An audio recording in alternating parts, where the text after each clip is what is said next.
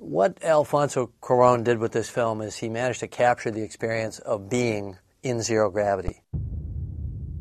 Explorer, this is Houston. Go ahead, Houston. Mission abort. Repeat. Mission abort.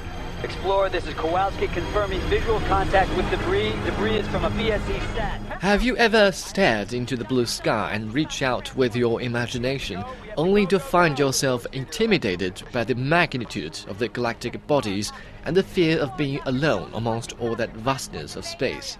If you haven't, go watch director Alfonso Cuarón's space disaster film Gravity, and you'll understand what I mean. Mission Specialist Ryan Stone. I am off structure and I'm drifting. Do you copy? The story envisioned by Jonas and his father, director Alfonso Cuarón, is quite simple. A team of spacewalking astronauts servicing the Hubble telescope are caught in a shower of space debris. All but two of them are killed when their workstation is destroyed in the first wave of high speed satellite fragments. The two survivors, portrayed by George Clooney and Sandra Bullock, need to drift through space to reach other functioning space stations. And they need to be quick about it because the debris will keep coming back to bug them as long as they stay in the near Earth orbit. Explorer's been hit. Explorer, do you read? Explorer, over. Explorer. Setting the story in space, the director needs to overcome numerous challenges. First and foremost is the presentation of the zero gravity environments, and thanks to visual effects supervisor Tim Webber and 3D designer Chris Parks, gravity provides the most authentic experience.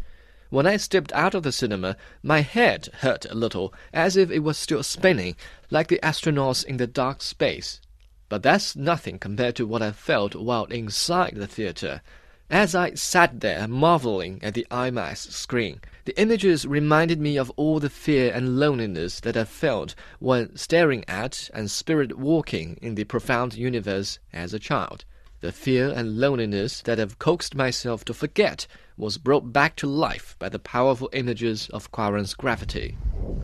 Aim. Fire. Break! Break! You have to break! Can. Can's empty. Hit hard. Grab a hold of anything you can.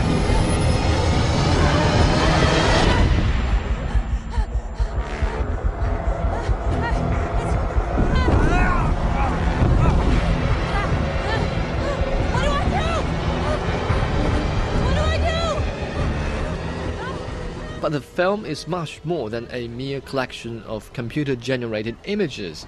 Considering the number and quality of long takes, I would say photographer Emmanuel Lubezki's work borders on showing off, and his show off poses quite a challenge to Sandra Bullock, who must demonstrate an extraordinary command of her body to present movement under zero gravity. I wouldn't be surprised if Sandra is nominated for the next Academy Award. die, honey, God. We're all gonna die. Everybody knows that. But I'm gonna die today. Nobody will mourn for me. No one will pray for my soul. You mourn for me? Will you say a prayer for me? Or is it too late? I mean, I'd say one for myself, but I've never prayed in my life. Perhaps the only disadvantage about Gravity is that almost everything about it is good enough to compare with Kubrick's 2001 A Space Odyssey, except for the philosophical connotation. But in the absence of a philosophical discourse, Gravity invokes a good deal of sensations, and those sensations are as real as they can get for those of us who might never actually venture out of planet Earth.